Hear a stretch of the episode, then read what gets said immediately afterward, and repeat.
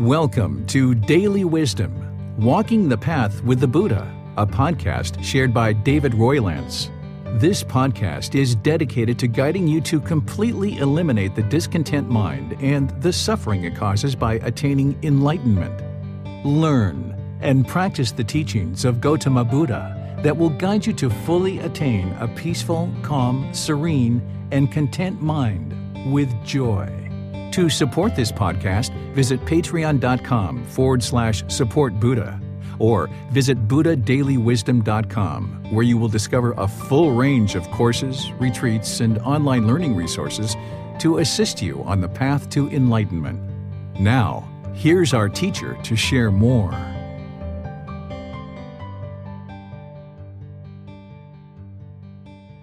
Sawadee. Hello and welcome to Daily Wisdom Walking the Path with the Buddha.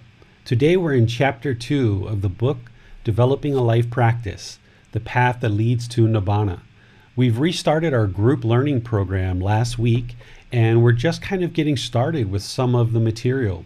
Of course, when we get into chapter four, which is the Four Noble Truths, that's when things will really start getting super, super interesting as we start diving into more and more of Gautama Buddha's teachings.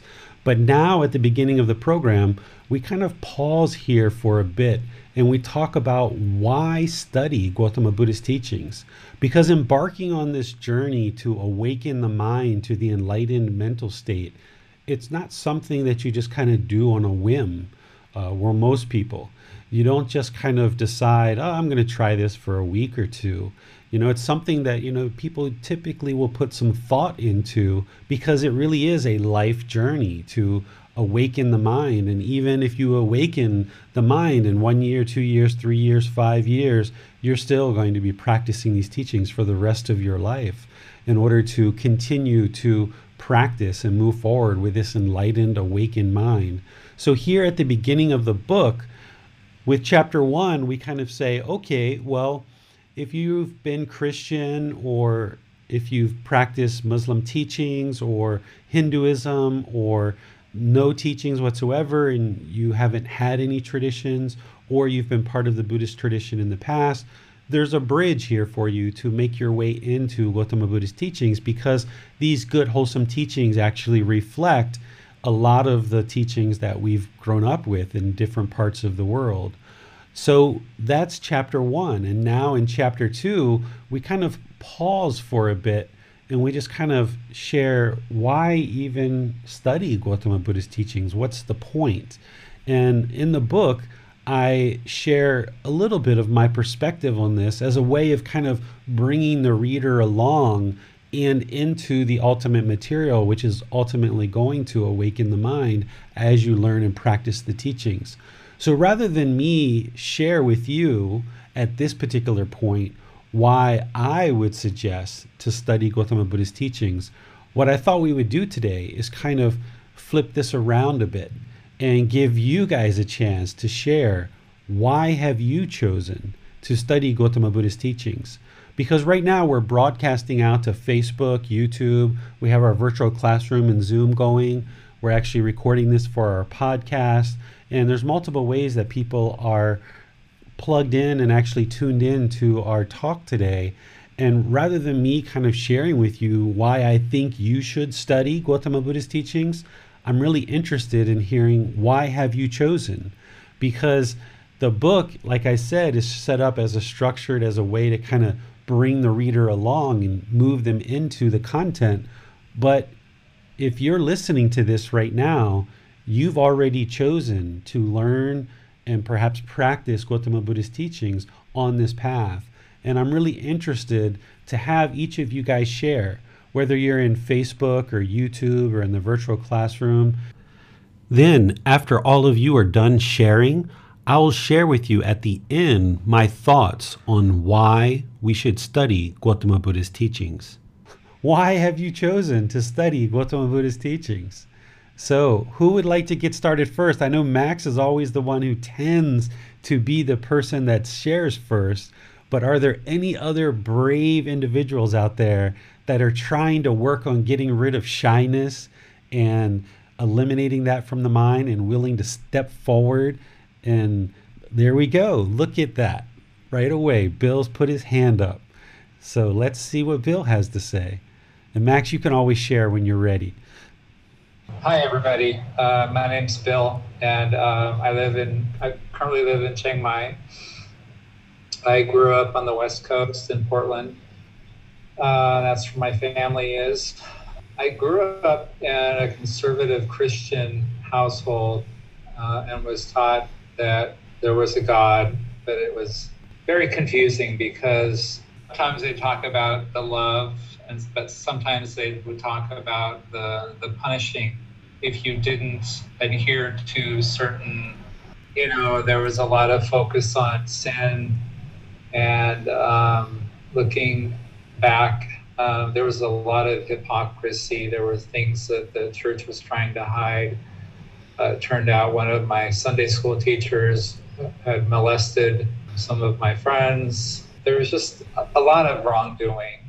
And when I got older, I got in deep into uh, drinking as a way to escape, thinking uh, about God and the, the God that I was brought up being punishing and not accepting of certain lifestyles. And the, the, as I as I grew older, I realized I was different, um, and I was not attracted to women.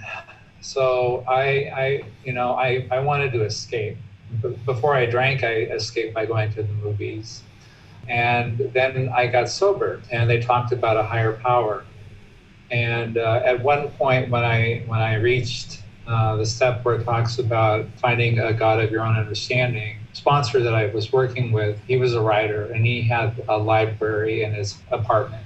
I, I say library because you know most writers have a lot of books, and it, it just really when I when I was like, wow, Jason, you really have quite a substantial collection and a lot of them were on spirituality and different different types of faiths and i gravitated towards the books on buddhism. And that was in the early 90s and that's when a lot of people were exploring different types of faith. There was the celestine prophecy and a lot of different types of spirituality. And then i moved eventually i moved to the, the uh, bay area for a teaching job. And uh, i still had this interest and I found a, a, group that practiced in the Tibetan tradition, and I actually took a course in Tibetan Buddhism. And I, I learned quite a bit, and, and then it got more in, into the advanced stages of practicing and the prostrations and the rituals. You know, a lot of the stuff we've learned that the Buddha didn't teach. I've had a couple of situations where I've thrown out my back and I was just like, physically, I, I was I couldn't do the prostrations. Um, I was worried about messing up my back, and it just it didn't feel right. There was also something about bowls, and I don't even remember. it just it seemed very ritualistic, and I didn't and I didn't like that. I liked the meditation. I liked the the teach you know the general teachings about um, the eightfold path anyway, so I guess to summarize, you know, I've, I've, I've, had opportunities to, to travel to Thailand. And, and I remember the first time I came here. Did I mention I live in Chiang Mai or did I skip over that part? I think. You okay. did. You did. So, and I just remember that first experience coming. I felt at home. You know, I thought, oh my gosh, this is such a peaceful country. And it just felt so different from my home country of the U.S. Sometimes my memory is isn't the best, and I honestly I don't I don't know if it was a Facebook. Probably it was Facebook that I found the the group that uh, at the time I think it was in March where you were meeting at Wat Yu and the meditation corner with Master V. And then I learned about this book that David had written. And I thought, oh my gosh, wow, this is somebody who's speaking my language, you know, and and really articulating the teachings in a way that really made sense. I'd read quite a quite a bit different books by the Dalai Lama, by other famous writers. But um, what I really and, and, I'll end on this on this note is um, it's a part of my daily practice, and I understand when I'm going through some a situation, I'm like, aha, this is an opportunity for me to work on my patience, uh, to work on right speech. And it's just, I'm really very, very pleased. And here I am for round two. very good. Yeah, I, I was. Uh, I know David. David always says, you know, no expectation and think there's an impermanence. And I had a conflict last week. I'm also in the Rotary Club, so it's an opportunity for me to get involved in uh, good works here and that helps support the community. So I think that's a that's a way for me to also uh, practice. Uh, definitely inspires me to to be appreciative and to be grateful for what I have because of the different I'm not going to go on about all of our programs, but because uh, I've talked, I've, I've, talked enough. But um, anyway, it's just good to be. I'm really glad to be here, and uh, glad that I met David. And uh, so, if you're new, um, stick around.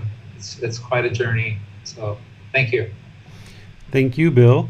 Very interesting story there, and I think a lot of us can relate to some of the things you were sharing about how we grew up, maybe in a certain tradition and we were taught certain things about God or other things that turned out to really not be true. And, you know, what we might have been brought up with being taught about certain gods or certain things may not actually be the truth. And, you know, those things that led you away from those traditions you really didn't have a way to necessarily determine if it was truth or not. And one of the things that I think is beautiful in Gautama Buddha's teachings is you can determine for yourself what is the truth.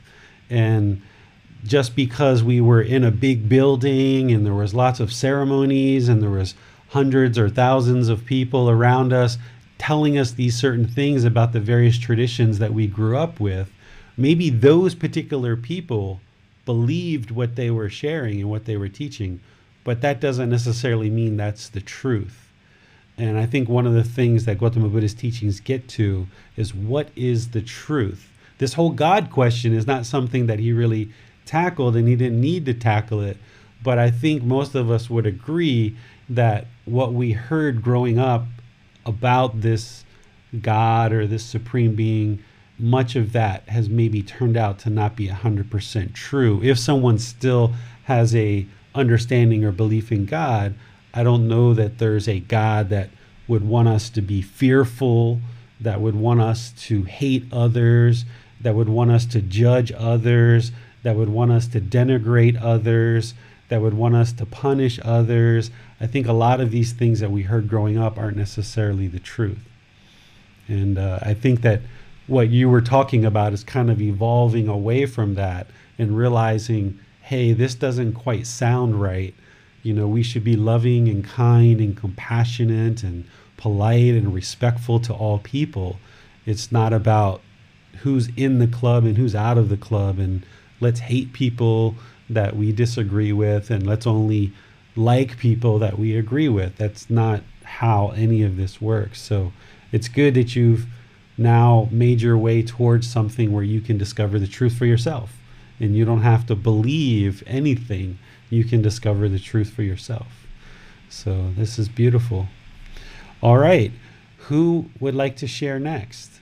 So thanks for that, Bill. I can see that James's hand is up, so I suggest we go to you, James. Okay.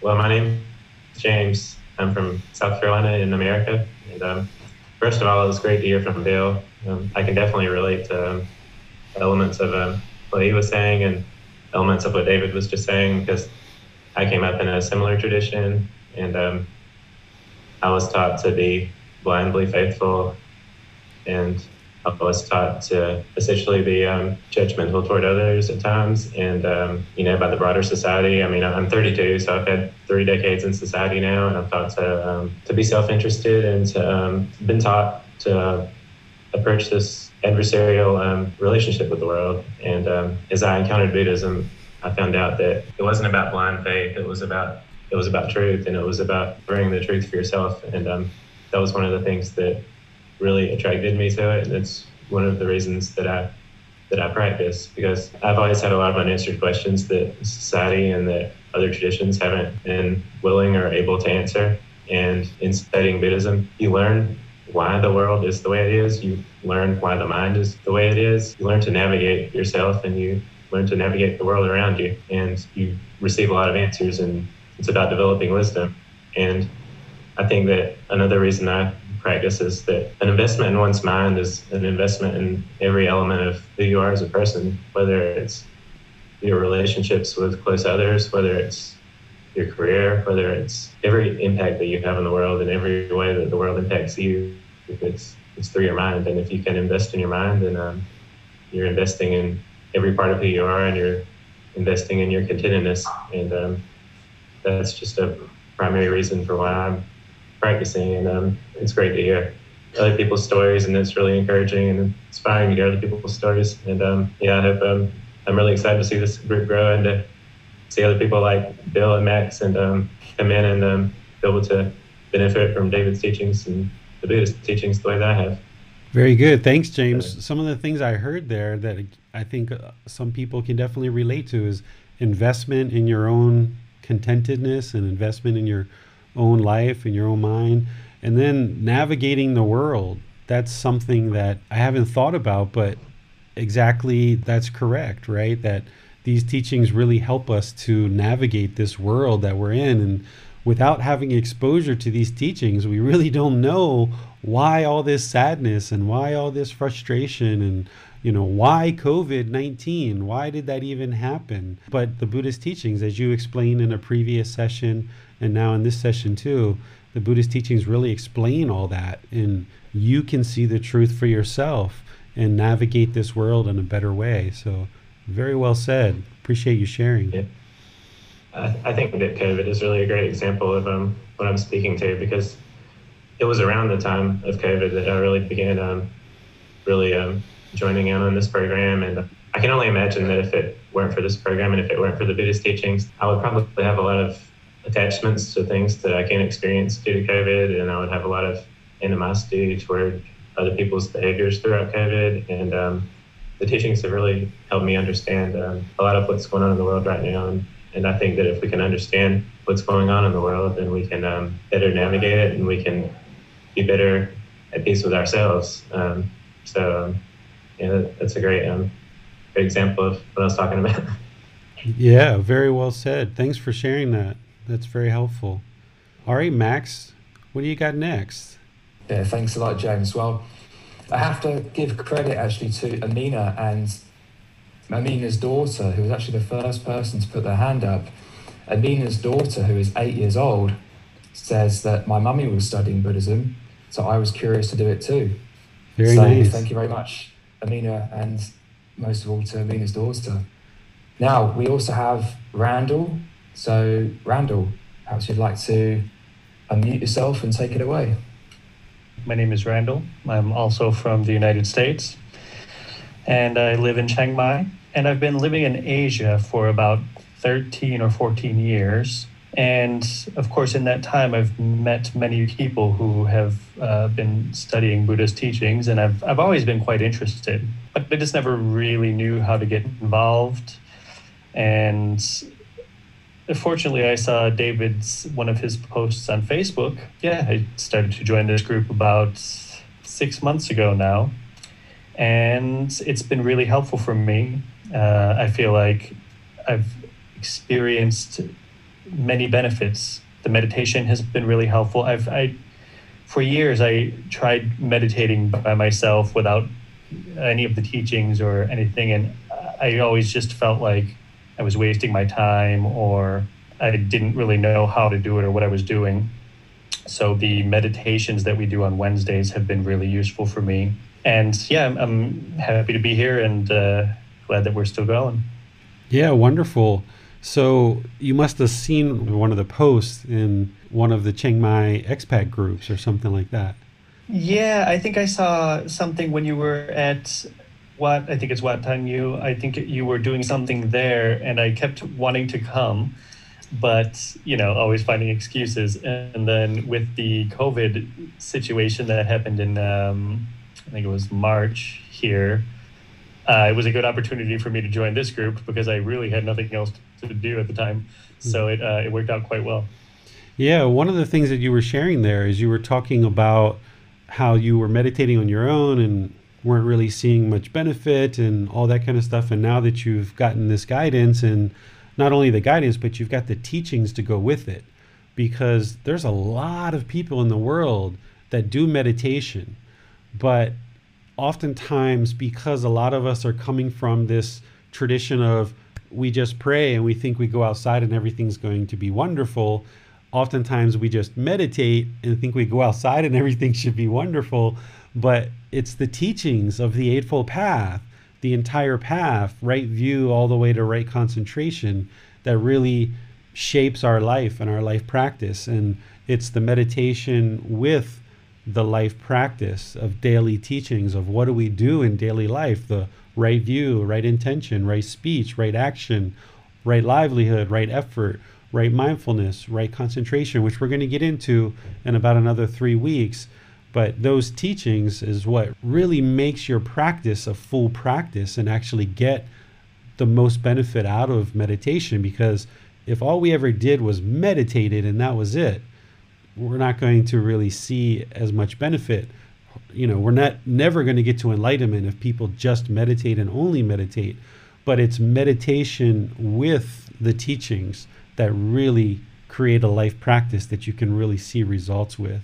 And it sounds like that's what you're experiencing some. But what was it initially, Randall? Was there something that you noticed with your life or with your mind or your job or your career that was really the real reason why you said I I need to go study now?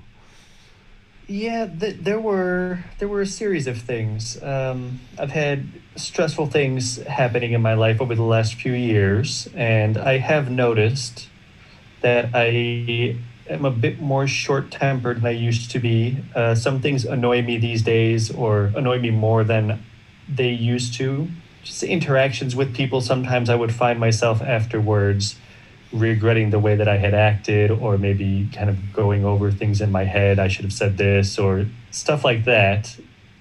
As I've gotten older, I've just noticed a bit more of that. Um, and I think it just comes from, you know, life gets more stressful as you get older. When I was young, I didn't have as much to worry about in my life. And now, you know, I'm working a lot and living overseas. Sometimes it's not easy. And so yeah, it, I just noticed myself. I've been more mindful of those sort of things lately, uh, even before starting with this class, and yeah, I just was looking to try and make some changes to some of the things that I wasn't really happy about, and so far it's been working really well. Prior to learning the teachings about the Buddha, did you realize that the Buddhist teachings were about training the mind? and eliminating yeah. these these kind of feelings that we experience? Yeah, I uh, like I said, I, I've lived in Chiang Mai for about seven years, and I lived in Japan for a while as well. So I've been around people that have told me, uh, you know, bits and pieces about what Buddha's teachings were all about.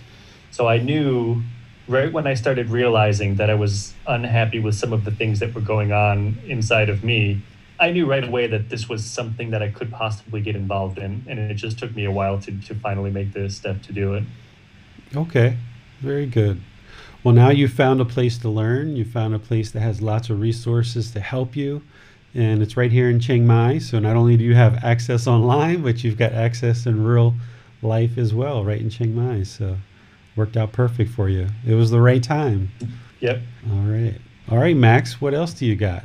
Okay, I'm going to go to comments from Sue Julian on Facebook. So Sue writes, she lives in Canada. She says, I've decided to study these teachings as I was tired of feeling so unhappy and distraught about my family situation. I'm also drawn to the aspect of kindness and compassion in Buddhism, as well as the lack of harsh judgments by God. Very nice. Very nice. That's definitely front and center part of Gautama Buddhist teachings is the love and kindness and respect and politeness and non-judgment and yeah so that's wonderful sue and definitely will help you with your family life and improving that. And based on some of our talks and what you've been sharing in the public group that it sounds like it's already helping you quite a bit in such a short time. So wonderful. Okay next up is Marcia. So Marcia says I live in Durban, South Africa. My intro to Buddhism was through a psychologist who uses the teachings in his practice. I started with meditation, mindfulness, and training the mind. I then just started reading and listening to monks in the Theravada tradition, and the teachings just resonated with me. I found David on Facebook, and I am so very grateful. Well, thank you, Marcia. I'm glad you're here as well. You've been pretty regular showing up to these group learning program for the last several months. So I uh, appreciate your involvement and all your questions and working on implementing these teachings in your life. So that's good to know that you're getting benefit and you're on the path. Okay, next up is Kathy on Facebook. She writes Hello, all. My name is Kathy and I'm from New York. Thank you for providing this opportunity to share. I struggle with anger and I have difficulty communicating. I see intense emotion all around me and I don't know how to work through any of it appropriately. I have a loving family, but with plenty of their own demons, and I want to let go of those things so they don't continue on with my children. I know I need to be peaceful in order to help bring peace to those around me, and I know I have a lot of internal work to do. Thank you, everyone. Okay, wonderful. Sounds like you found the right place in terms of, you know, what you can do to improve your life and work on that internal stuff and finding inner fulfillment through training your own mind. So wonderful. Okay, let's go to Amina. She says, This is from me. Daughters go first. Hello. Hello, all. I met David one year ago in Thailand, and that is when my journey on the path of Buddhism began in earnest. I had always been interested, but other than occasional meditation, had nothing concrete done to expand on this interest. After a couple of sessions with David and joining this Facebook group, it was possible to give more intention to this practice. I started meditating daily. I began to become more aware of my ego and how it was causing problems in my life. I was able to truly see impermanence around me, which strangely gave me serenity. My anger has subsided to irritation, and it is clear that even that is my responsibility due to attachments and expectations that I still hold on to and am mindfully working to extinguish. This path is a process Sometimes there is clarity, others confusion. But thanks to this group, there is a place and a teacher ready and always available to help, assist, and give support. I am grateful to be part of this community. My life and the life of my family has improved drastically thanks to David. His teachings, his posts, quizzes, classes, call sessions, and unconditional generosity. So, Thank you, Amina. I appreciate you guys starting to share information about me as a teacher, but this is all about you guys. So I feel the appreciation and gratitude, but really interested in why you guys have chosen to study. So I know Amina that she shared with me before that she kind of stumbled into the Buddhist teachings because she was actually coming to my wife's yoga studio for a yoga class. My wife was actually in America at the time, and I was just sitting in the yoga studio and Amina walked in and we just started chatting and it turned into you know a couple of sessions where I shared with Amina the Four Noble Truths, the Eightfold Path, some meditation. That's when I first started teaching at Wat Tung Yu. So Amina and I went over to Wat Tung Yu and spent some time over there. And uh, perhaps Amina just kind of stumbled into it. And then once she realized the good teachings of the Buddha, maybe she realized, wow, I can get rid of this sadness and anger and frustration and any other emotions and feelings that are unwelcomed in the mind. So, um, yeah, thank you for sharing, Amina. Okay, let's go to Javier next. So, Javier says, In my case, I like the idea of achieving serenity, wisdom, and being aware of the very reality around us. I want to see what's there when the thoughts clouding the mind are cleared out. I'm from Argentina, and I found this program browsing meditation podcasts. Wow, this is wonderful. Argentina, South Africa, Amina and her daughter are in Italy. We've got a few Chiang Mai people here already. We've got some people from America.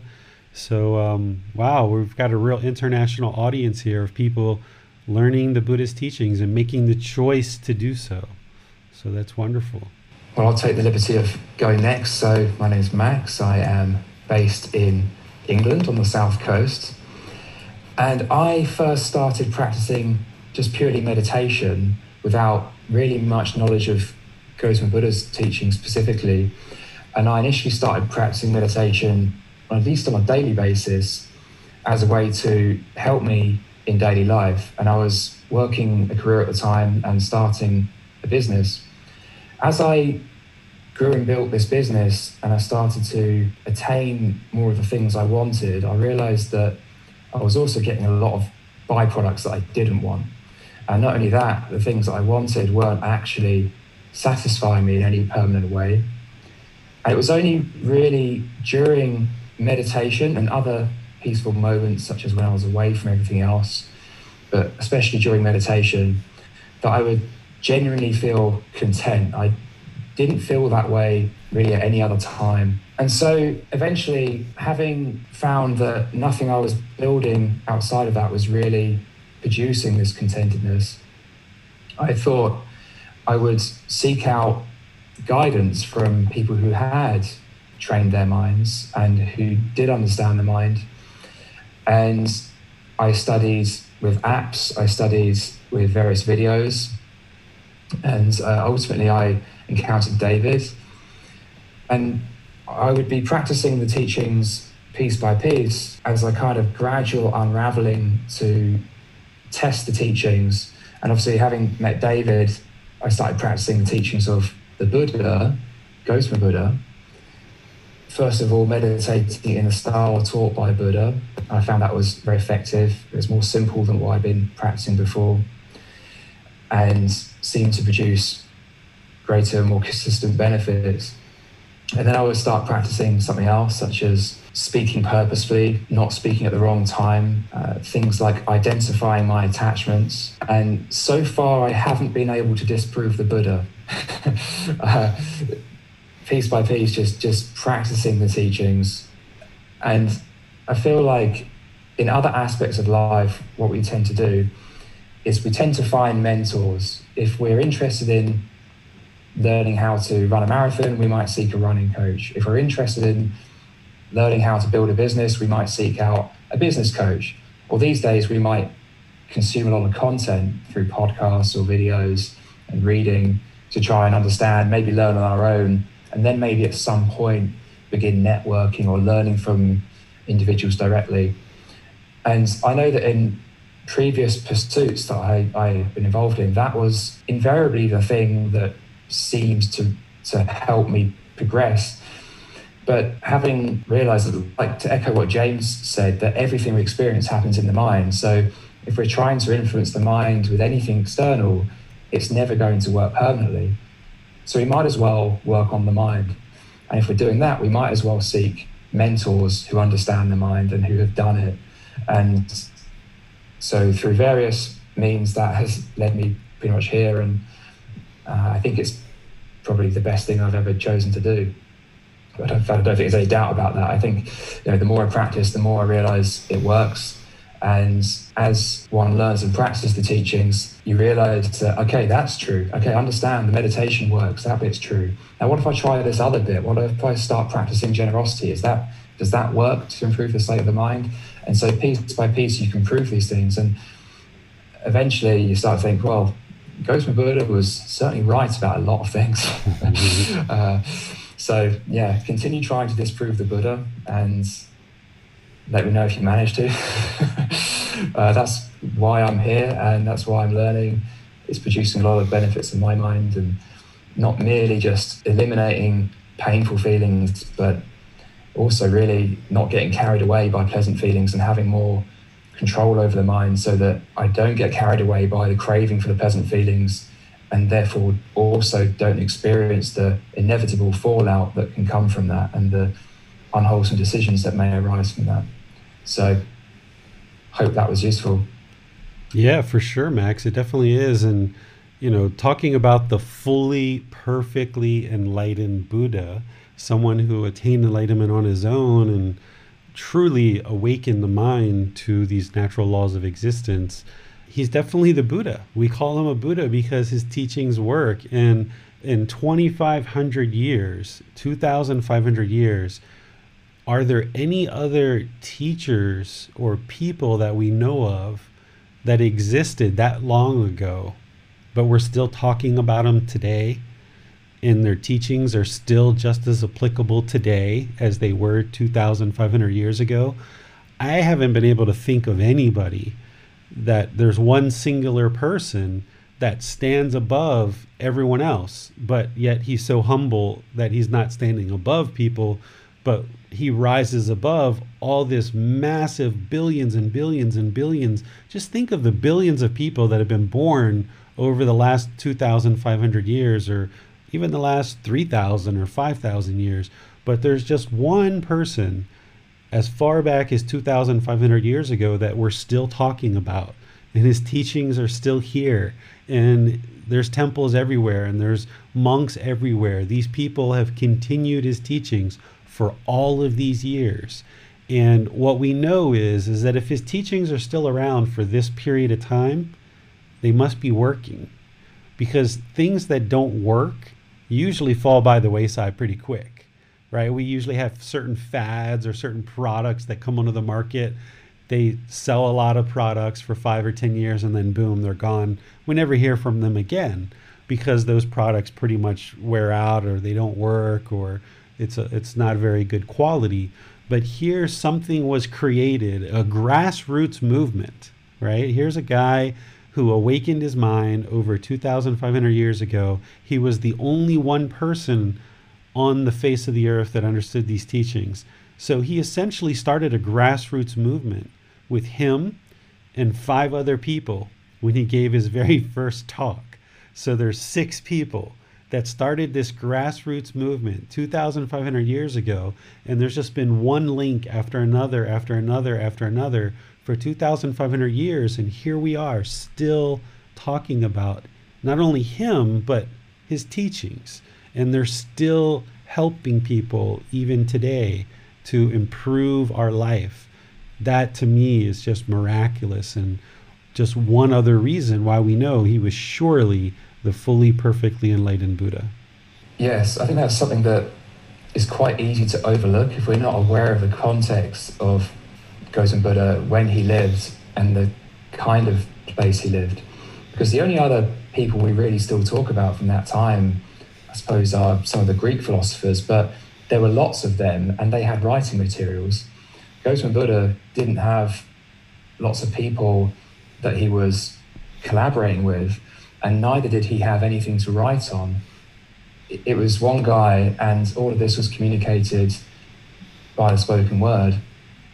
And so, when you consider that, you think how he was able to have such an influence. So, in some sense, there really is no one else that we can say that about that, that lived that long ago and had that much impact on their own.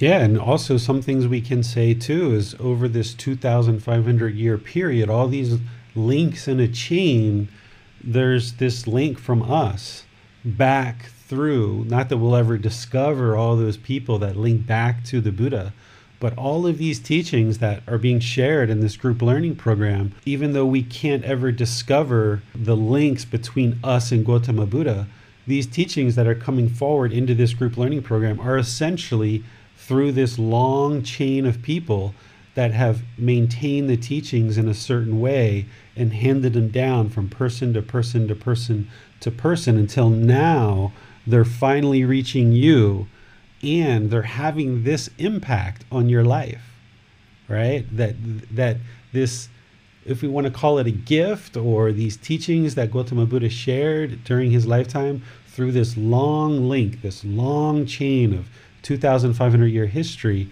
now the teachings are finally reaching to you in this life, and they're still helping you and lots of other people in the world. And that's just amazing that one person could have started all of this 2,500 years ago, and his teachings are just as applicable today. And this is how you know that this person existed. Because a lot of times when traditions are based on belief, you don't actually really ever know if the person actually existed or not.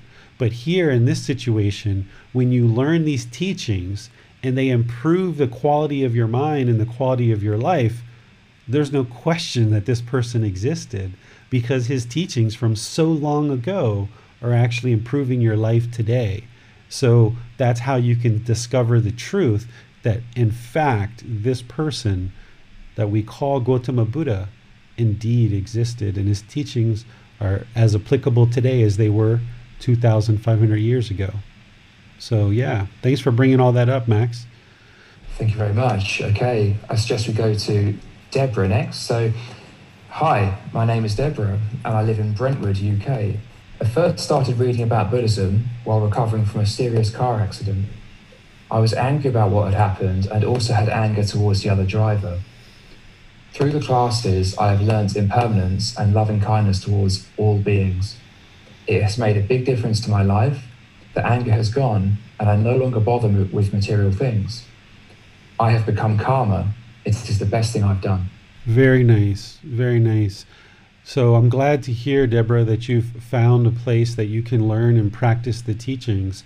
And one of the things I'd like to add on to some of what I was just saying about this long link of chains and all these teachings coming from the Buddha and through this chain to now where it's reaching us through you learning and practicing these teachings, it's now we are a link in that chain that is going to now bring these teachings into our community and continue to share these teachings worldwide. So, through us applying diligent study, through dedication and commitment, and actually applying the teachings in our life and seeing that they work, the more that you see these teachings work, then you know what the path is.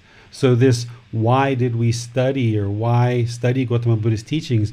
Yes, it's a personal pursuit, but I also think about this larger approach of by us individually choosing to learn these teachings, not only does it help us, it helps those people close to us and it helps all of humanity as well.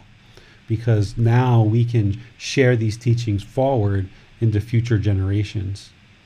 Okay, I can see Joy's hand is up, so I suggest we go to you next, Joy. I am in the United States in Missouri, and I am just a big, I don't know, broken person. I have been through uh, trauma after trauma as a child, as an adult, and uh, it's just really hard for me to talk about yet without getting upset. So I'm here uh, just looking for peace, I guess. Some peace of mind, yeah? Yes. Okay. Well, take your time. There's no rush for you to talk about it today. And as you feel comfortable and you would like someone to talk to, you've got lots of different ways to connect with people now in this group. And you can talk or choose not to talk at any time that you like. But it's good that you found a place to learn the Buddhist teachings because if you're looking for peace of mind, it's definitely learning and practicing his teachings that'll help you with that. Yes, I've been I've been searching spiritually uh, through several religious groups, I guess, for a few years, and uh, Buddhism was something I just started looking into a few months ago.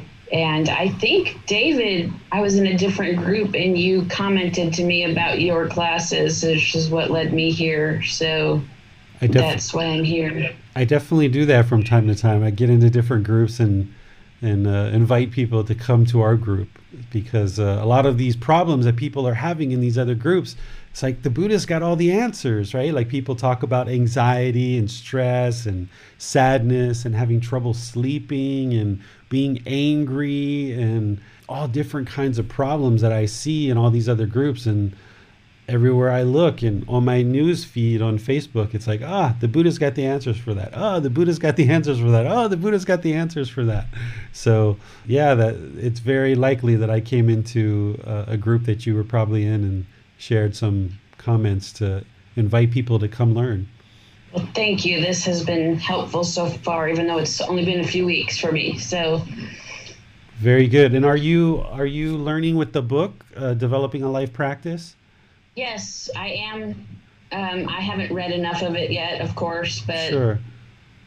I have a lot of practice to to work on. so okay, yeah, we're just getting started. We're in chapter two. We're, this first couple of chapters just kind of ramp up slowly, and then by the time we get into the third and fourth and fifth chapter, we really start laying out and uncovering and pulling back the the curtain on Gautama Buddha's teaching so you can really start seeing how he taught and what really can affect your mind and your life. So we're just kind of slowly, gradually ramping up to his more real deep teachings. Thank you. I'm glad you're here, Joy. Welcome. What else do you got, Max? Yeah, thank you very much, Joy. Glad to have you as part of the group here. So I'll read out a comment from Linda next. Linda says, I am new to Buddha's teachings and am drawn to the peace, non judgment, and transformation of my heart. I have tried meditation and still felt empty, so I'm here for learning, understanding, and fulfillment. Wonderful, Linda, because one of the things that we all really need in order to progress on this path to enlightenment is we need teachers because it's wonderful that there's so many apps and so many guided meditations and YouTube videos and all these different resources out there because that kind of cracks the door open for some people to kind of approach on their own terms to start learning a bit of meditation. But it's not until you really get paired up and you choose to reach out and connect with a teacher that you really start making a lot of progress because now you're talking to a live human being instead of an app or a YouTube video or something like this.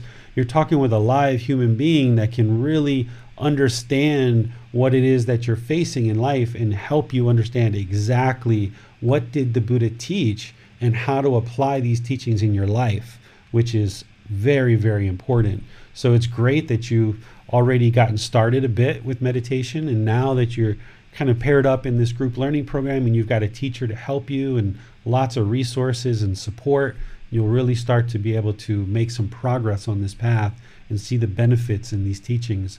Because what you'll end up noticing is a lot of what you see in the world actually isn't Gautama Buddha's teachings at all. In terms of how people are meditating with apps and guided meditations and what you see in MEMS, uh, or what do they call them, memems, or I don't know how, I don't know, the M E M E, I don't know how to pronounce that.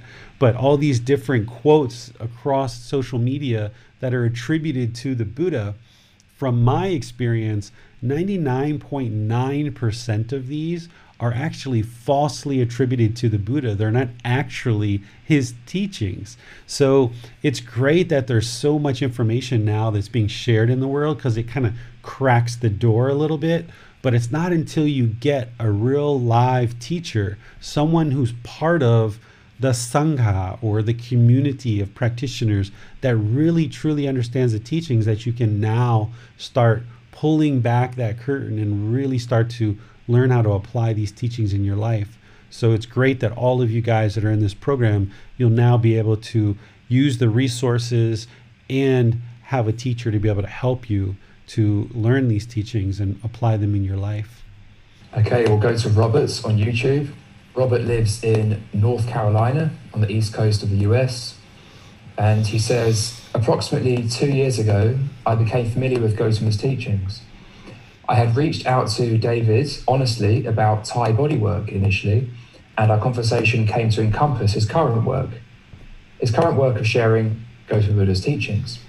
In short, the teachings helped me to realize that spiraling events in my life were of my own making, and the positive events were also of my own making. The studies are the foundation of understanding the why and how. Apply knowledge to gain wisdom in my daily living. Yeah, this is great, Robert. What you're kind of cluing into there is the natural law of karma, realizing that it's our own decisions that create certain effects or certain results. If we make good, wholesome decisions, good, wholesome things happen. If we make unwholesome decisions, unwholesome things happen. And what the Buddhist teachings are going to do more and more is awaken the mind to the wisdom of how to make better and better and better choices through this wisdom. And it's great that you found us through the Thai massage background because there's a lot of practitioners in that community that really have a lot of respect for Gautama Buddha's teachings. So I'm glad that you've gotten connected and you're starting to see this natural law of karma a bit and realizing that it's your own decisions that are leading you to better and better things. And just making the decision to actually learn and practice these teachings is one of those decisions that leads people towards good, wholesome results. because it's not until these teachings come into our life and we start making the good, wholesome decisions to learn them regularly, kind of drip feed them into the mind and kind of soak them in, make regular decisions each day to meditate, apply these teachings in our life, and stop thinking we're so wonderful and so great and we're so perfect and just realize that we're imperfect beings, but these teachings, through learning and practicing them, we can become a better and better being through learning and practicing these teachings to awaken the mind. So, just the choice of all of you to learn and practice these teachings and bring them into your life is improving your life just through doing that.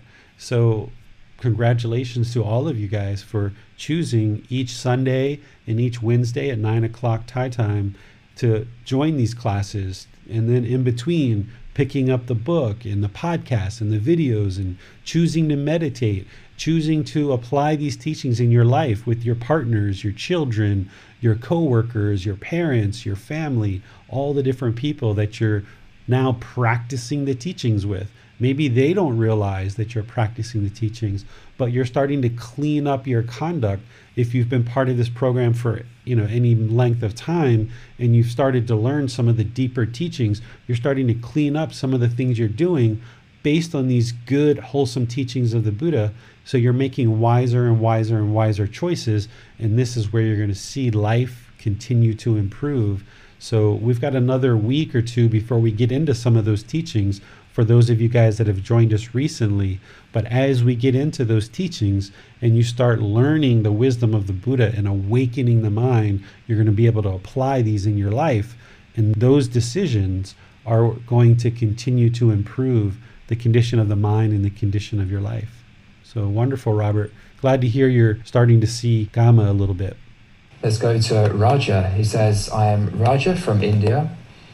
I'm here to learn Buddhist teachings and practice meditation to uh, one, anapana, breathing meditation, breathing mindfulness meditation, two, metta, loving practice, or loving kindness meditation, and three, vipassana, looking for deep insights.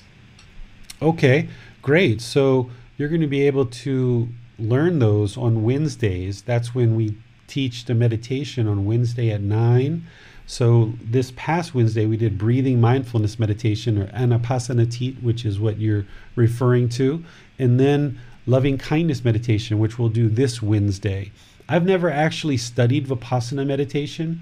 I have heard from people who go to those retreats, and from what I understand, the first few days they do essentially breathing mindfulness meditation and then after that, they get into some body scanning and some other things, which I've never been exposed to and never needed. But if you are interested in that information, I wouldn't be able to share that with you. But definitely breathing mindfulness meditation, loving kindness meditation.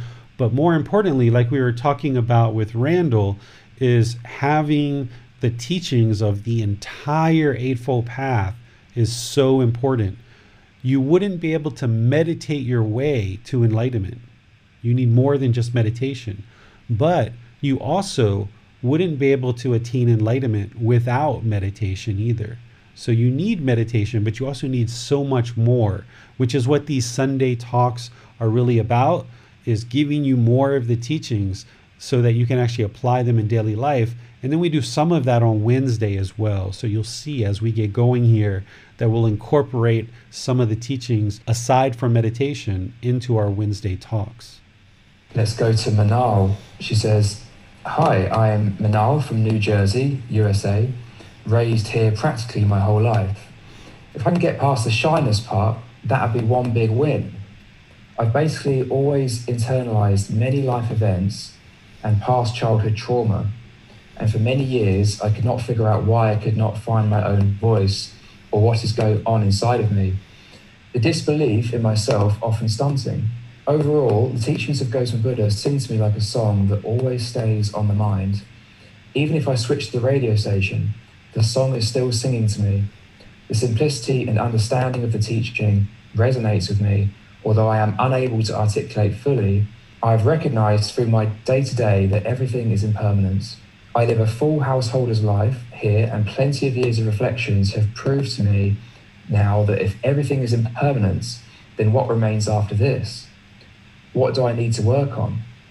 I know I continue to seek this out for myself and have identified this is the only thing which brings an indescribable peace and smile, one which lasts. Finding this group and teacher David is equivalent to magically finding the name of that song stuck in my mind. Now it's time to learn the lyrics finally. very nice. Very nice, Manal. Thank you for sharing that story. That's very, very nice.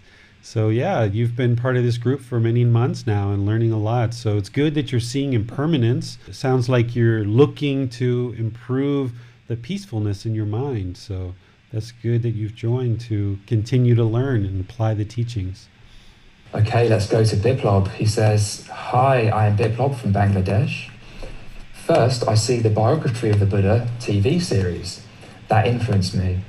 Then I saw a few questions at a Buddhist group, and then I saw David. That is great. I found my answer. Okay, so what is it, Biplab, that you're looking for? What is it with the Buddhist teachings, aside from just stumbling into it? Why have you chosen to study Gautama Buddha's teachings? What is it about Gautama Buddha that you chose to study his teachings instead of some other teachings out there? You can work on that, Biplab, and maybe Max will come back to it you know, give him some time to type an answer to that. I was wondering if there's anyone else on Zoom who might like to, to say something. Otherwise, I think we're, oh, okay, Biplob's come back quickly.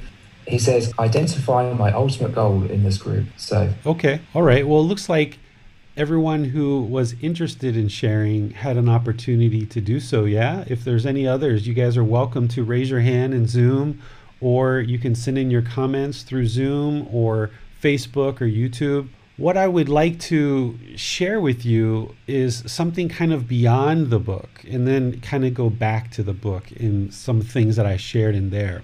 Is Max and I were kind of talking about this before class is I think that it would be somewhat difficult to find somebody in the world today that if you talked with them and you said, So, how's everything going in the world? how are things going, you know, for this world? You know, are we headed on the right track? You know, how, how are things going? I think it would be difficult to find somebody that says, you know what, everything in the world is going so wonderful. If we just keep on this same path that we're on, everything's going to work out just fine, right? I don't know of anybody that would really say that about the world right now. And I don't know that if any time in human history, if anybody would have necessarily said that. Because, again, something that I didn't share in the book, for me, one of the reasons to study Gautama Buddha's teachings is this world is headed for all kinds of problems. We've been in all kinds of problems for many, many, many years, but there's all kinds of more problems in our future if we don't do something for our own individual self in order to improve how we treat each other and how we treat the world. Essentially, we've been kind of walking in the darkness for so many years. And it's Gautama Buddha's teachings that kind of turn on the light and say, knock, knock, knock, knock, hey, humanity, yeah, things are really bad right now. You know, we've got all kinds of hostility and anger and sadness and frustration and boredom and loneliness and all kinds of problems in the world. We've got murders and rapes and terrorism and suicide and orphans and you know all kinds of problems, drug abuse, drug addiction, all kinds of problems in the world. And it's almost like humanity's digging this hole deeper and deeper and deeper and deeper. Well, some of us have been taught that we're kind of waiting for someone to come and kind of click their fingers and all of this is going to be fixed. Well, in my view, that's not going to happen. If that was going to happen, it would have happened already before now. The way that this world gets better is through individuals like you and I choosing that we would like to learn and practice teachings that are going to improve the condition of our own mind, the condition of our life. And by each individual doing that, it's going to improve the world. There's no way that any group of people can get together and force another group of people to do things that they don't want to do. It's not possible. The only way to improve the condition of the world in this track, well, I should say this track, right? This downward trajectory that we're on as humanity, this downward trajectory, the only way to improve that is on an individual basis for each individual person in the world to choose to do something better. Because by polluting our world, by talking with hostility, by treating each other with disrespect, by you know getting sad and angry and frustrated and irritated and all these other things that we have going on in the mind by continuing in this direction things are not going to get better we know that if we continue to do the same things that we've always been doing and we expect different results we know that that's the definition of insanity doing the same things but expecting different results. So for me, one of the things that studying the Buddhist teachings represent is it's a conscious choice on the side of the individual practitioner to do something different, right? We've been doing something and we've been doing things a certain way for however long during our life and in our culture, we've been doing things a certain way and we see where that's led us, right? We know that material wealth doesn't necessarily equal a peaceful life. We know that having the best job of our dreams isn't going to instantly change our life. We know that having a certain life partner isn't going to instantly change our life and make it better. We know that if you don't have kids and all of a sudden you have kids, that's not going to ultimately make your life better. We know that if you're driving a bicycle and you immediately get a Lamborghini or a Mercedes or you win the lottery, that's not going to make your life better. We know that if you get a big, huge mansion, that's not going to instantly make your life better because you still have this mind to deal with. So, if we continue on this same trajectory and we do nothing different, then we're going to get the same results that we've been getting for all these years continued problems in the world. But the choice that we make, the conscious choice to study these teachings, is a conscious choice of saying, enough of all of that. Let me learn the truth so that now, through learning the truth, I, as an individual, can make better and better choices in my life. Other people may not choose to ever learn and practice these teachings, and that's okay. That's their life this practice isn't about trying to convince others to do what we know to be good and wholesome in Gautama Buddha's teachings.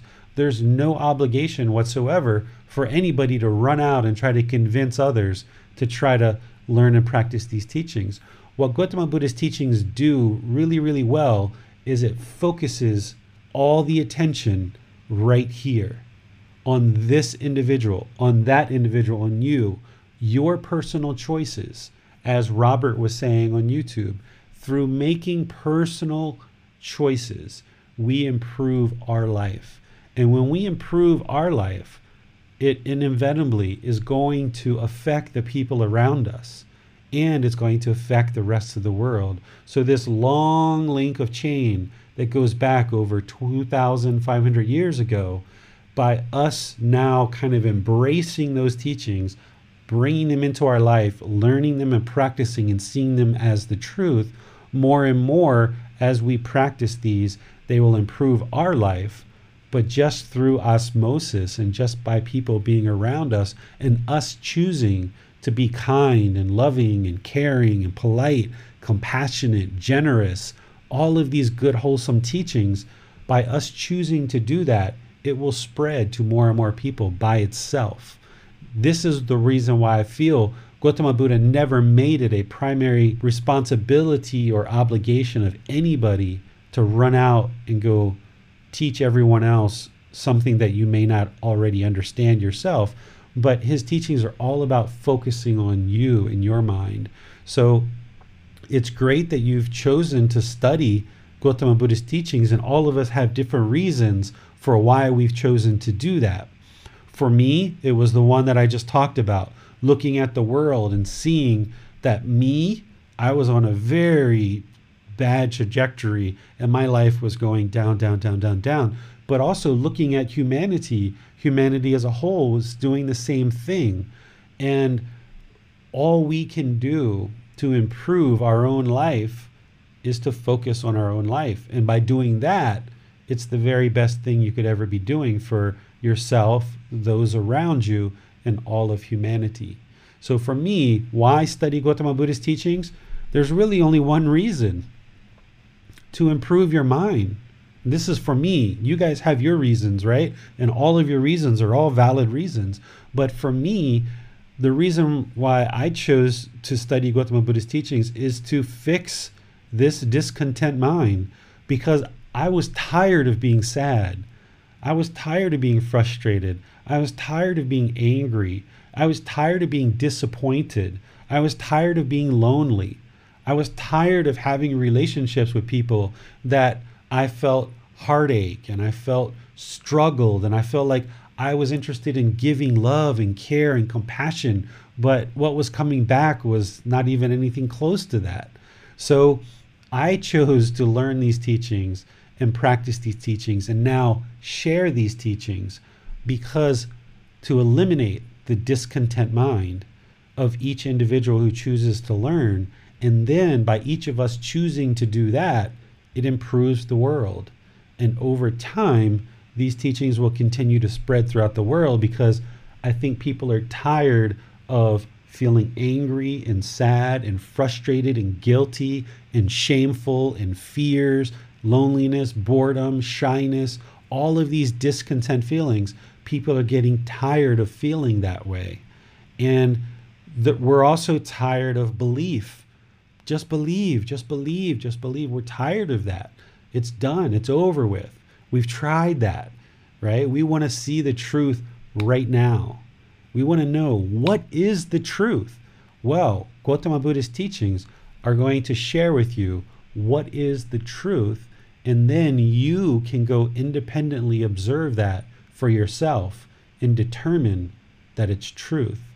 And you can see that with your own eyes, you can see that with your own mind as your mind continues to progress to becoming more and more peaceful, you'll see that you are in fact learning the truth. Because not only can you see it's the truth with your own eyes, but as your mind continues to improve by learning and practicing these teachings, you will see, like Amina was talking about, going from anger down to irritation, right? And she's done that over the course of about a year's time and she's going to continue on that path until eventually she doesn't even feel irritation anymore. There's just nothing whatsoever that would cause the mind to be discontent. It's unshakable. So for me, those are two primary reasons to study Gautama Buddhist teachings to get rid of your own discontent mind. And through focusing on yourself and only yourself, you're also helping all of humanity as well. So I just would like to share that with you. And you guys are welcome. We can have an open discussion here today before I get into one other thing I was planning to discuss. Max, I'm sure you have something to share. You always have something to share. Well, we did actually have a question earlier from Biplob, and you have since discussed it a bit there, David. But Biplob asked, why do we not directly offer to share with other people in our community the teachings of Gautama Buddha when they do not know about it? You're welcome, Biplob, to share the teachings and let people know, right? If, if you see somebody that's having discontentedness, that's having trouble in their life, you're welcome to say, hey, here's a book, you know, or hey, here's a link, you can download this, or hey, here's a Facebook group, you know, this has really helped me. You're welcome to do that. But in some traditions, the primary goal is to draw in as many people as possible and get other people to believe. And that tends to be the primary practice is going around the world and trying to get as many people to believe the same things you believe. And what I'm sharing in my comments here is that's not the primary purpose in this tradition. The primary purpose is to solve your own discontent mind. And in doing so, then you gain more and more wisdom. Your discontent mind improves, your life improves. But of course, if you have neighbors or family members or friends that are interested or, you see that they could benefit from these teachings, you can certainly recommend for them to read this book, to join the Facebook group, to listen to the podcast, to listen to videos. But that's not the primary focus. The primary focus is to solve your problems, your discontent mind. That's the number one focus. Eliminating all discontent mindset seems like a, sounds like an incredibly compelling goal. So, okay, I will never experience sadness ever again. I will never experience anger ever again. Why is it, David, do you think that upon hearing that, one might not immediately just throw themselves at it and begin doing everything that Gautam Buddha said? I think in a lot of ways, people mistrust these type of traditions because I think that we've grown up with a lot of different, lack of better word, religious leaders, even though I don't consider Gautama Buddha's teachings a religion whatsoever. We've grown up with various people in our lives teaching us and guiding us and trying to help us see certain teachings. And either because we're misunderstanding the teachings or perhaps they weren't explained to us in those other traditions in a way that really connects with us to help us see how to improve our life, that I think a lot of us have distrust for teachings that look or resemble anything like a religion because the word religion for a lot of people is almost like a four letter word it, it's tainted a lot of people's minds have been conditioned to hate religion or have aversion to religion. And this is why one of the things that I did very early in the book, I think in the preface, is made it very clear, and I make it clear as we go through the book, that Gautama Buddha's teachings are not a religion. He never said, I've discovered a new religion. He said, I discovered a better way of life. To answer your question directly, Max, I just think that when people hear about things like the Buddhist teachings or Jesus Christ teachings or Prophet Muhammad's or Hinduism, we either distrust or our mind has been conditioned to have aversion to these type of things or some people might think that these type of teachings are meant to control you and tell you what to do and this is another myth that i dispelled early on in the book and as we get going in the book is that all of Gautama Buddha's teachings are based on personal choices. That his teachings aren't about controlling people to do one thing or the other. The Buddha basically was hey, I've attained enlightenment. It's a better way to live life. My mind's completely peaceful, calm, serene, and content with joy. Anybody who's interested, this is the path. This is the way. He never used guilt, shame, or fear to try to motivate people to learn and practice his teachings because he already knew the truth. And someone who's enlightened, you only need to walk with wisdom and a smile. You don't have any desire to force people to learn and practice your teaching. Someone who's enlightened has already extinguished all that eagerness, that longing, that forcefulness, putting expectations on people. The whole goal of enlightenment is to eliminate among other things, guilt, shame, and fear.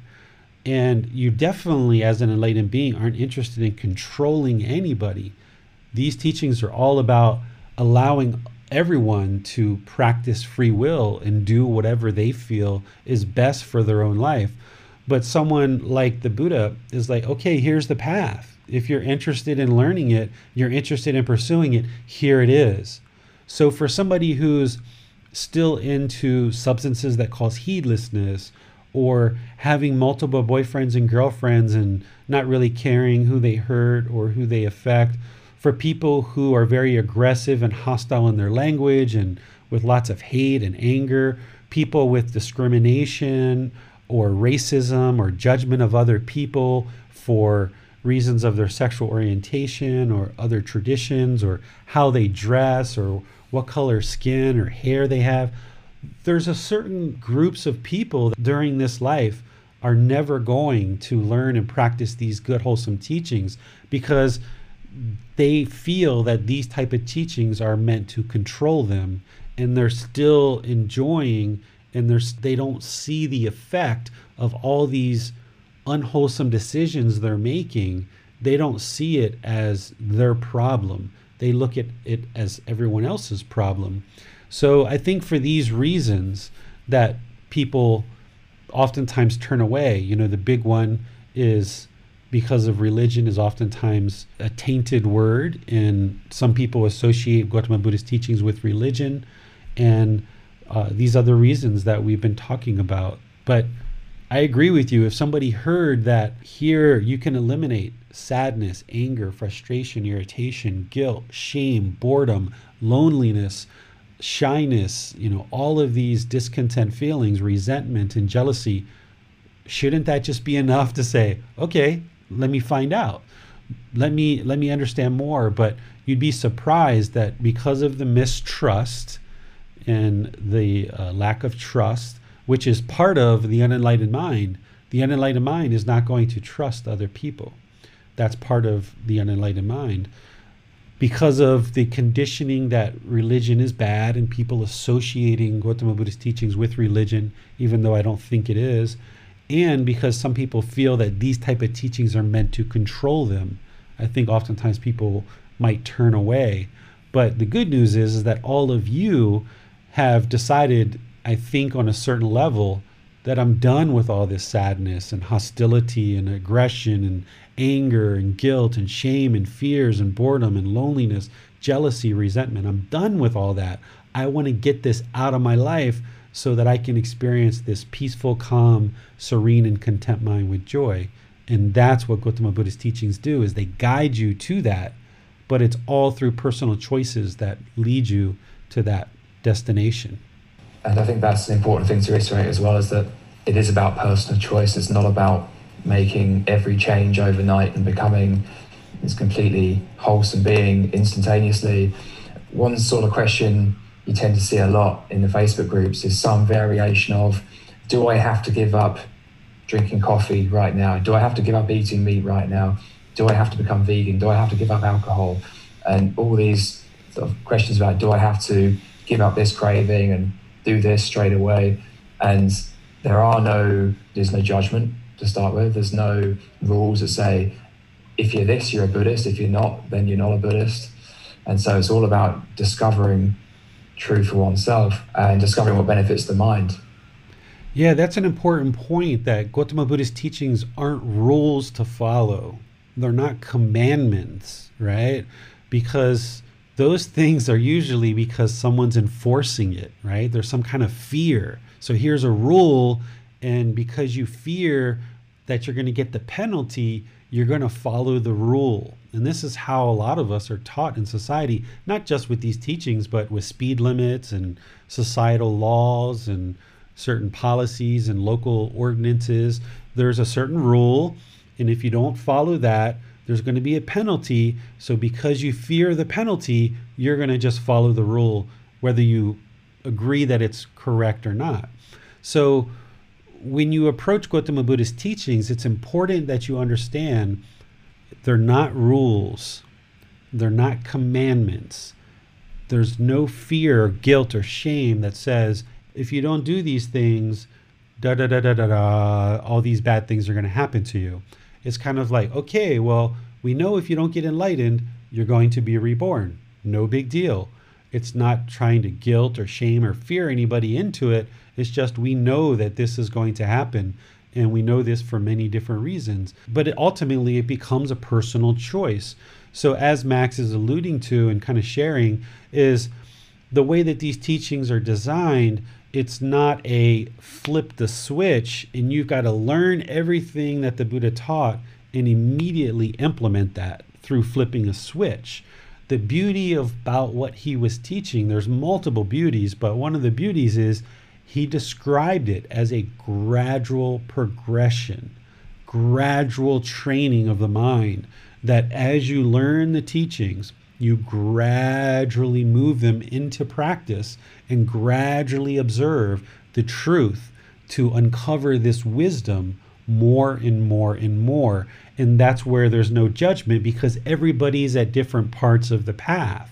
And not everyone's going to progress in the same way. And there shouldn't be comparisons of one person versus the other, of, you know, who's more enlightened than this person and who's more enlightened than that person. And the way that you can get rid of that is just look at the Buddha. He's the most highly, fully, perfectly enlightened being that's ever walked the face of the earth. So okay, he's the best. Now, all of the rest, everyone else, they're still learning and practicing. Let's continue to progress on this path. And just knowing that we're all going to be at different points in the path, and our goal should be to support and encourage each other along this path. That's what a real community does. And if you notice how I reply to people in our Facebook group and in these different classes is I always look to be encouraging and supporting that no matter what you're encountering, no matter how difficult or how rough, no matter how hard the problem is, no matter how hard the challenge is that you're facing, as a community, we should always be supportive and encouraging to each other because this path, while learning and practicing it, once you attain enlightenment, life becomes very easy and seamless and very smooth. But in that journey, it can be pretty rough sometimes. It can feel pretty hard and pretty hectic. It can feel like sometimes like you're dragging your feet through the mud. So, the last thing that we would want to do as a community is bash each other or knock each other down just for trying to learn and practice the teachings. So, if anything, all of us should always be supportive and encouraging of each other, no matter where we are on the path, and just recognize that there's no judgment, there's no comparison to each other, and we're always just supporting and encouraging each other along this path. And through that positive support, all of us can walk towards this enlightened mental state together. We'll, we'll arrive at different times, but that's okay. As a group, we progress together, and everybody learns and practices and continues to get more and more benefit.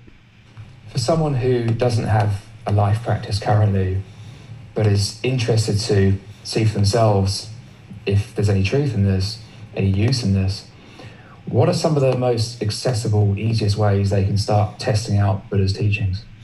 Okay, this actually is a perfect question, Max, to lead me into the, the last part of what I was going to talk about today. Is how did people learn during the lifetime of Gautama Buddha? Well, Gautama Buddha, because he stepped down from being a prince and he just became a homeless person, essentially dressed in old beat up robes and just walking around, and people offered him food and water and things like this and shelter. Essentially, he was enlightened. He was fully, perfectly enlightened.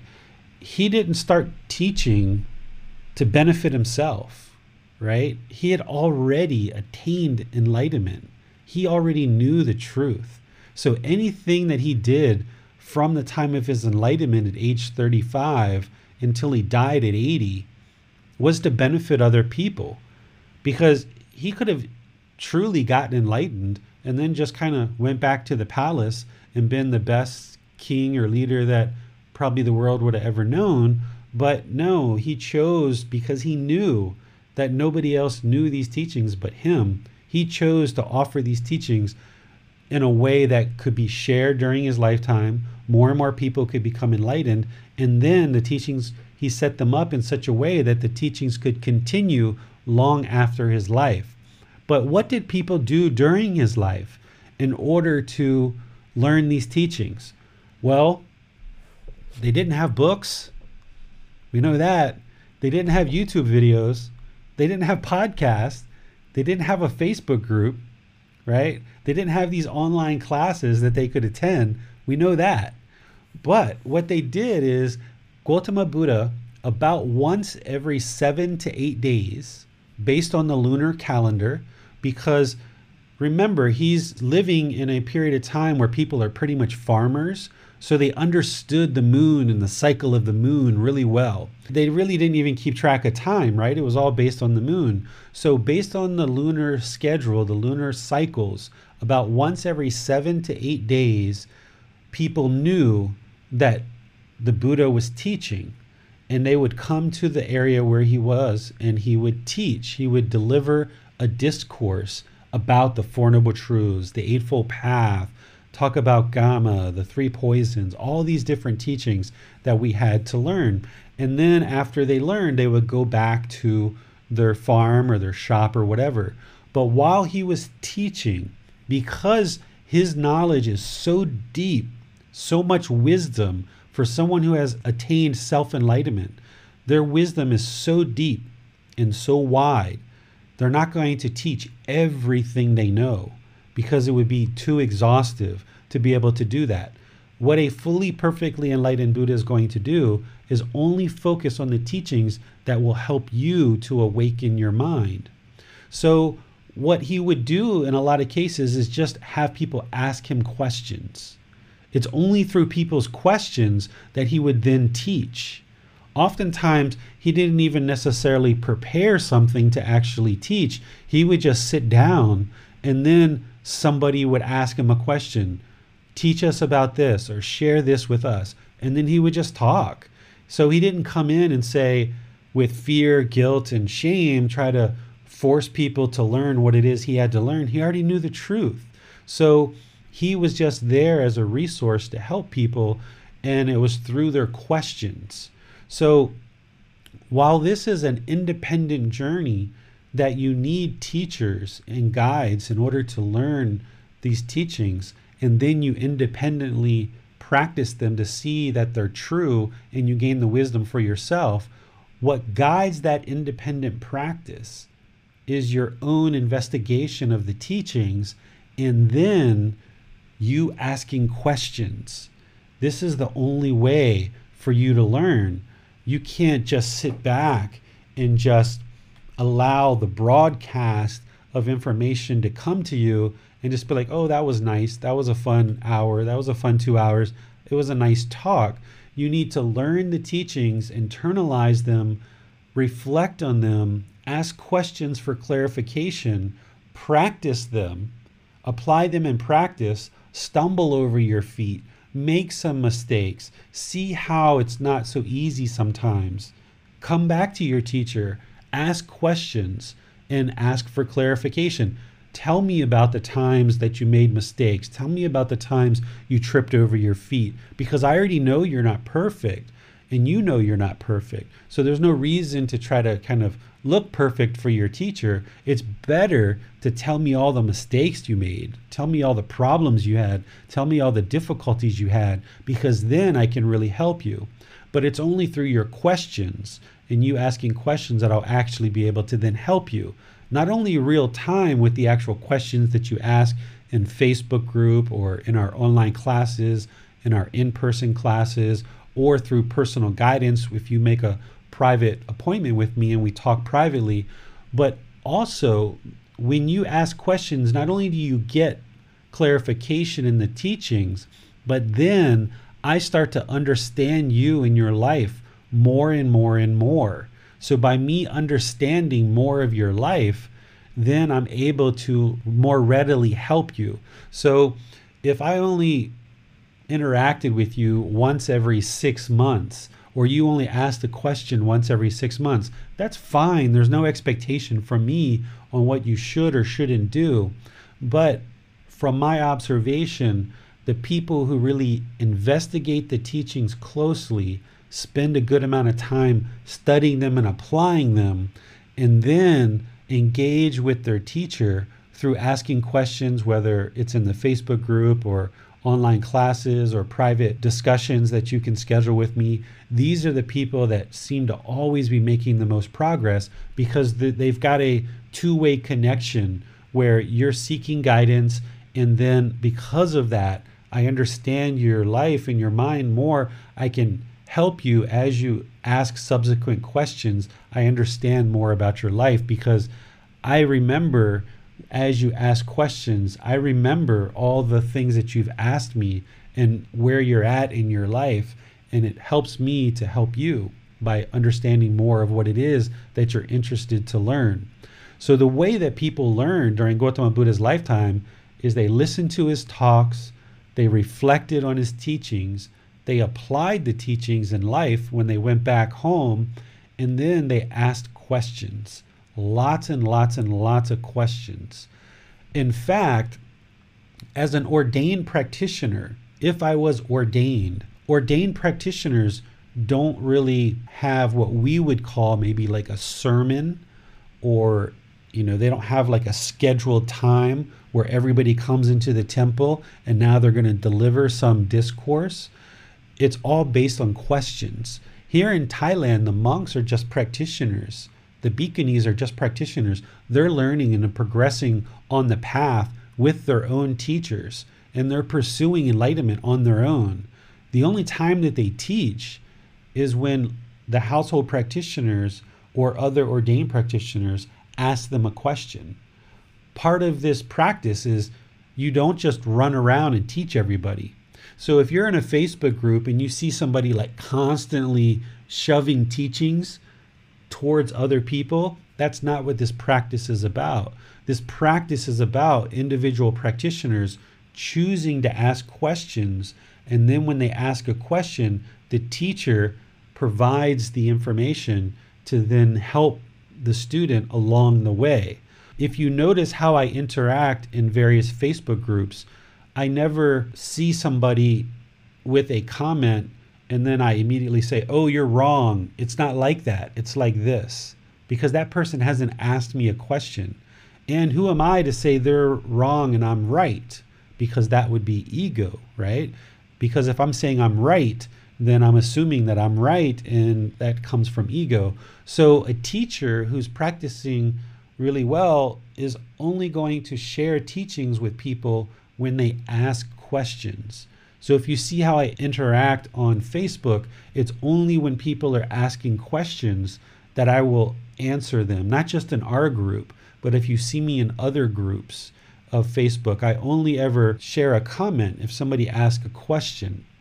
So that translates even on a student teacher relationship that I don't ever contact James, for example, and say, Hey, James, I know you live in South Carolina and you've got this going on and that going on. Let me give you some teachings that are good for your life, right? Like, who am I to kind of step in to James's life and kind of tell him what he needs to be learning at this particular time? That's not my role as a teacher. My role as a teacher is to make all these resources available and invite you to come learn, but then it's through your questions, through your asking for clarification, that the teachings come out and get delivered more and more and more. And that's the way that this tradition has worked for 2,500 years, going all the way back to Gautama Buddha's time. That if you read his actual teachings, if you read the Pali Canon, which is his actual teachings, it almost always starts out with a question. Somebody asks him a question, and then because of that question, he will then start teaching. Here, modern times, you guys aren't familiar with the tradition as much, so I kind of use this book as a guide, and I kind of start off these talks with certain topics, and I might talk for 15 or 30 minutes and then kind of pause and let you guys ask questions. But it's really the students and practitioners asking questions of the teacher that really draws the teachings out. And this is also important because typically when I do these talks, as you'll see, we progress in the program, I will only talk kind of at a at a certain level of detail. And I'll talk at that certain level of detail until somebody asks a question. And then when you ask a question, we'll dive into the detail we'll discuss it on a much more deeper level because I know that that's what you're interested in learning. And then we'll come back out to the surface a bit until somebody else asks a question. And then we'll dive deep into the teachings. So this relates back to something I said last week is you only get out of this program what you put into it. So the more that you guys choose to learn prior to our class sessions, if you learn from the book, the podcast, the video, and the other resources, when you come into the class, you should potentially have a bunch of questions that you're really interested in learning and you can ask. And that's why here in the social media, up here on the top, you can see what are your questions, right? What are your questions? Submit those for guidance, right? That's what this tradition is really all about. To answer your question really directly, Max, the way to get the most out of this teachings of the Buddha is to study, really investigate, apply the teachings in your life, really reflect on seeing how they work, and then ask lots of questions. Not just ask questions just for the sake of asking questions, but real thoughtful, purposeful, beneficial questions that are really helping to move your understanding and your practice forward. And sometimes the questions that I see from students are just confirming that they understand what they understand. And I've had several of those in the Facebook group recently where people have learned something in the book, they've applied it in life, they saw how it worked, and they just come back and say, David, does this sound right to you? And they'll kind of share something with me. And just having your teacher confirm, yeah, that's exactly correct. You're you're on the right path there. So that's how you learn. Investigate the teachings, reflect on them, apply them in practice, trip over your feet, make mistakes as you need to, come back to your teacher, get clarification, and then apply the teaching some more and get better and better on this gradual progression towards the enlightened mind. Thank you for that, David. I think it's very encouraging for a lot of people to know that mistakes are important. You know, go out and make some mistakes and then understand what happened and where you can do better next time. And I know that in coming to you for guidance, sharing honestly where I felt that things haven't gone well for me has been really helpful. And you've never been judgmental. And often we don't like to admit our mistakes. It's something that's very common. But having done that many times with you, you know, first, second time, it was quite clear that you were not going to judge me. And so I was able just to keep honestly relaying to you how things were going and where things hadn't gone quite right to get really great guidance. So I think that's a very helpful point for many people. Yeah, there's one aspect of this that, you know, your teacher should be practicing the teachings very, very deeply, right? So part of the teachings is all about not gossiping, not having frivolous speech, not lying, not all of this stuff, right? So I've had students tell me, you know, that they watch pornography or they masturbate or they cheat on their partners or, you know, they take drugs or psychedelic drugs or marijuana or cocaine or whatever. I never share that with anyone else. It's like a private conversation. And even if I was helping a husband and a wife or two friends or two colleagues, if one person's sharing something with me, I'm not taking that over here and say, oh, by the way, did you hear this? So part of the practice that this ethical practice that the Buddha provides us, your teacher should be practicing that very, very, very deeply so that you can then trust that whatever you're sharing with that person, it's on a personal level to the point where we understand in our culture about how like a therapist or a psychiatrist isn't allowed to go share your story and what you share with them in a private appointment with somebody else. That's against the law and the way that they practice their profession. Well, here in Thailand, and the way that we practice in terms of teachers is this ethical code that we're practicing that the Buddha gave us, it's there as part of the ethics. You know, we wouldn't be doing this as teachers if we were, you know, running around gossiping about our students. That's not how this all works whatsoever. So if there's anyone out there that ever wants to share anonymously or if you share with me privately in confidence, you can have the confidence and trust that that conversation is just you and I. And that's the best way for me to be able to help you is for you to have that trust and open up. And part of attaining enlightenment is being able to trust all beings and learning how to practice non attachment in relationships. And your Buddhist teacher might be the very first person in your life that you've ever had a relationship with where you can learn and model non attachment in a relationship and see what that feels like and know that that's a very wholesome thing that leads to success. And it might be your Buddhist teacher that is the first person that you really trust to share certain aspects of your life and certain aspects of your mind with that person. And when you share that and you trust and you see that that trust is warranted and that it doesn't go beyond our conversation, that can be building blocks for you to now have other relationships where you practice non attachment and you have trust with other beings. So modeling that with you in a relationship and helping you to feel what it feels like to have non attachment, but still have deep care, deep love, deep compassion for each other, and modeling and feeling what it feels like to be able to wholeheartedly trust another being who you may not really even know and you may not have even ever met in person, but you can have this trust for that person by doing that with your Buddhist teacher and you feel the benefit of having done so, then you can learn how to do that with other people in your life much more easily because you can model it with your teacher and it becomes an example for you of how to replicate that in other relationships in your life. We have a comment from Sue Julian. She says, Hi David, you indicate that we need to ask lots of questions to seek clarification. I have been doing this, but sometimes I feel that perhaps I'm taking too much of your time.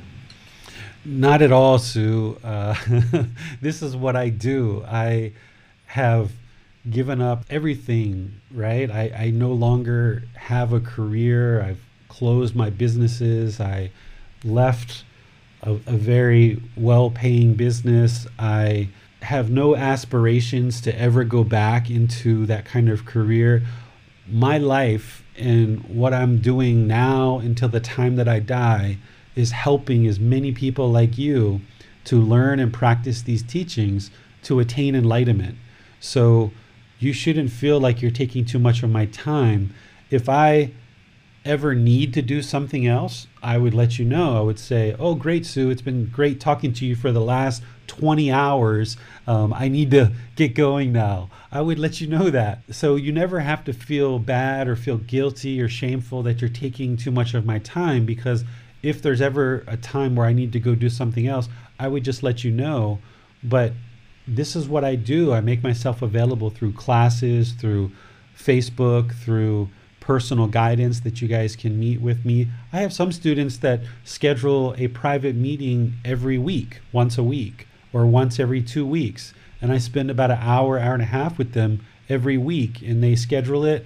And there's just that kind of relationship where they reach out to me and I help them along in addition to these classes that they're actually meeting with me privately as well. So, as much support as you need it's available for you here. So you don't ever need to feel that you're hurting me or causing any problems to me because there's nothing you could ever do, Sue, that would cause this mind to be discontent. Nothing whatsoever. So, as much help as you need, the support is here for you. Okay, thank you very much, everybody. And thank you, David. It appears we have no more questions this time. Okay, so what I would suggest that you guys do is think this week, if you haven't already been thinking about it, reflect on why are you truly studying Gautama Buddhist teachings? Right? Before we dive into this next six months, and then essentially probably the rest of your life of learning and practicing these teachings, kind of put a pause a little bit and just think and reflect why is it that you're actually studying Gautama Buddha's teachings? I think that for many of us, we would say that this trajectory that we are on individually and that we are on as humanity is not going in a good direction, right? It's not going in a good direction. So we need to do something different.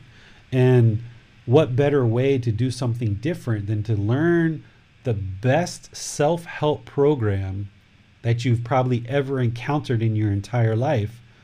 It's been around for 2,500 years, which means it's really well proven. it wouldn't be around this long if it wasn't really well vetted and really well proven. It's a self help program that costs you nothing. Of course, there's donations if you'd like to donate, but that's up to you. So it costs nothing. And through learning and practicing these teachings, you completely eliminate the discontent mind, becoming peaceful, calm, serene, and content with joy. So, if there isn't any good reasons that you can think of already in the mind, you might want to think about these.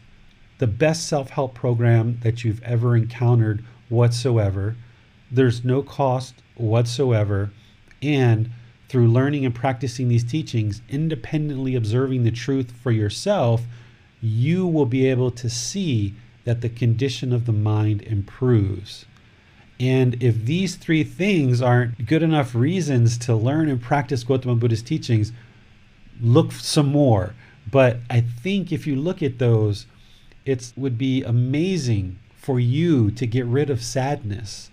Think of all the times that you've been sad. Wouldn't you love to just erase that from the mind?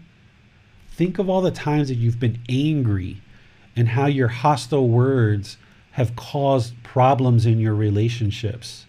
And perhaps you've even lost some really good friends and colleagues that your hostility and your aggression in speech to others have caused you problems. Wouldn't it be wonderful to get rid of that aggressive speech and learn how to have good, wholesome relationships with others where you never cause any problems in relationships and other people who may choose to speak hostile to you, it doesn't even affect you. It would be wonderful to get rid of this sadness. It would be wonderful to get rid of this hostility and aggression, anger in our speech. It would be wonderful to get rid of these actions, these bodily actions that we do that cause harm to others.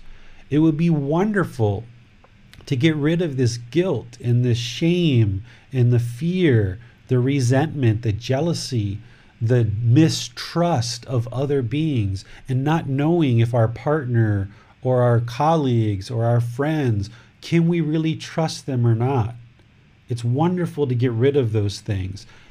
Think about the times that you've been crying and sorrowful in your life. Wouldn't you love to get rid of all that? Right? So that's what the Buddhist teachings essentially do, among other things, is it gets rid of all of that discontentedness in the mind, and your mind becomes peaceful, calm, serene, and content with joy, where you never need to cry. You never need to feel sad. You never need to feel guilty, shameful, resentful, fearful. It's a personal choice of whether or not we choose to learn and practice these teachings, just like it's a personal choice to stay sad or to stay angry or to stay frustrated. If we choose to stay in that, it's a personal choice. But choosing to study and practice Gautama Buddha's teachings is choosing to move to this peaceful, calm, serene, and content mind with joy that is permanent once you attain this mental state of enlightenment, it's permanent. Your mind will never go back to those discontent feelings again. And then, as you attain that for yourself more and more and more and more, one of the real beauties in this is then you can share it with other people. You heard Amina has her eight year old child who t- tunes in to these classes with us. You may hear and you may have heard of me talking about my son.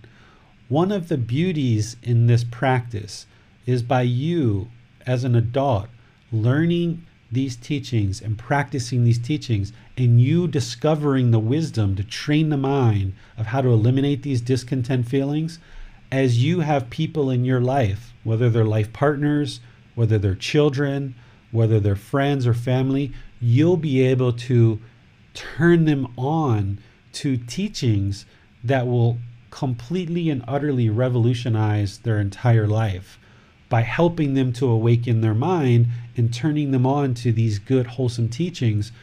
You will not only be able to improve your life, but you'll be able to kind of share with other people the ability to also eliminate these discontent feelings because most of us walk around not realizing that sadness is an option.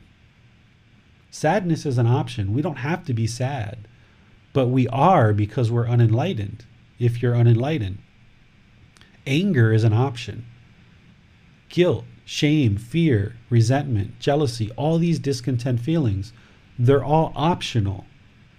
We can opt out of that at any time. And that's essentially what the Buddhist teachings are doing.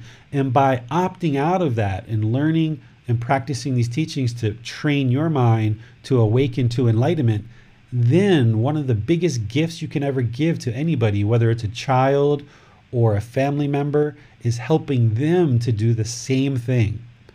That's been one of the beauties for me in learning and practicing these teachings is being able to share those with my wife and share those with my son and helping them get to a point where they're not angry and they don't have conflicts with each other.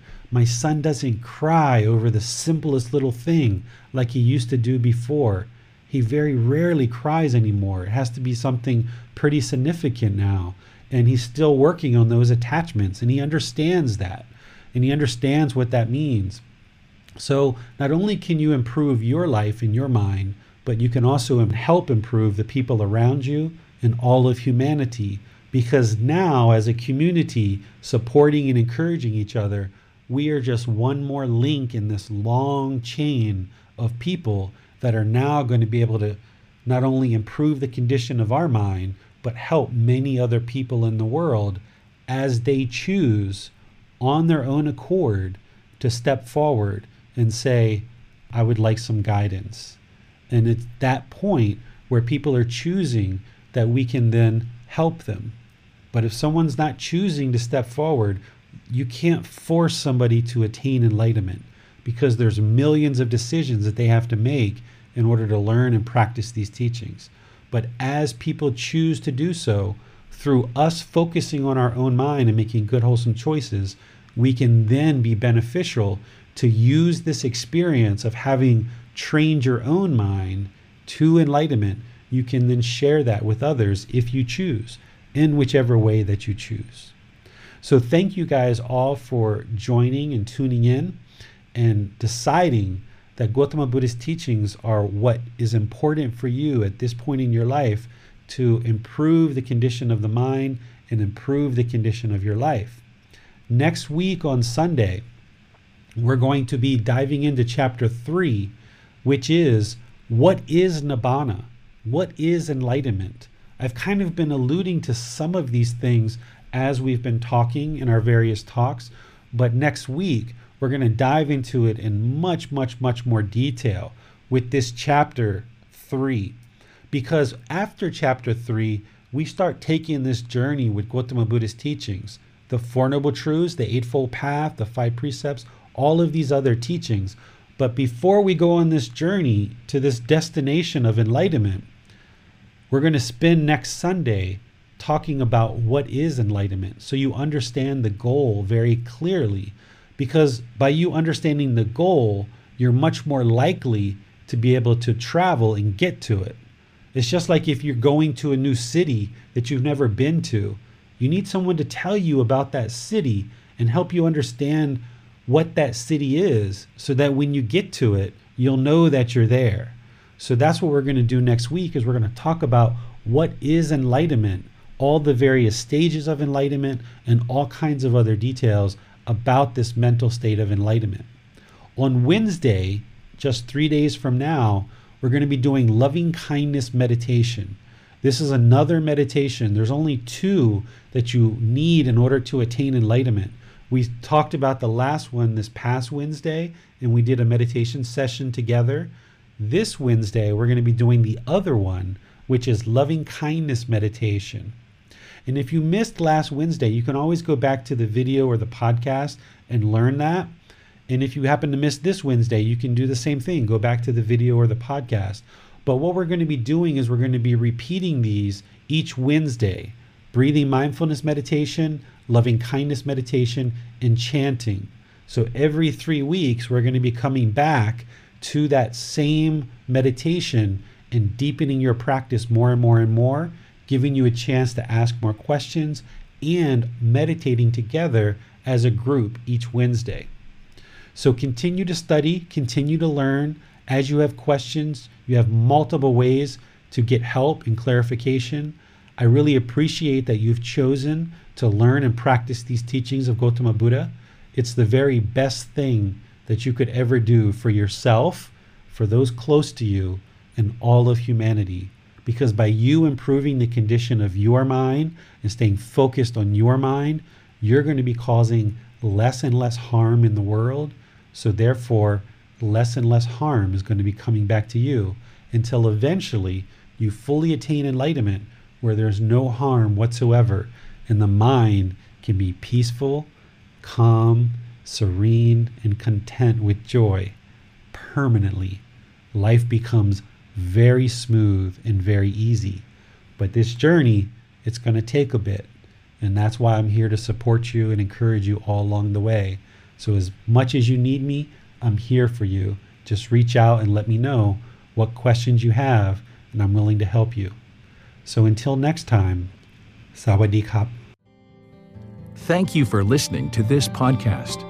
To provide support for this podcast, visit patreon.com forward slash support Buddha. To access more teachings, visit buddhadailywisdom.com. There, you will discover a full range of courses, retreats, and online resources to assist you on the path to enlightenment. Remember to establish a daily, consistent meditation practice, along with learning and practicing these teachings. A well developed meditation practice is the foundation in which to train the mind to attain enlightenment.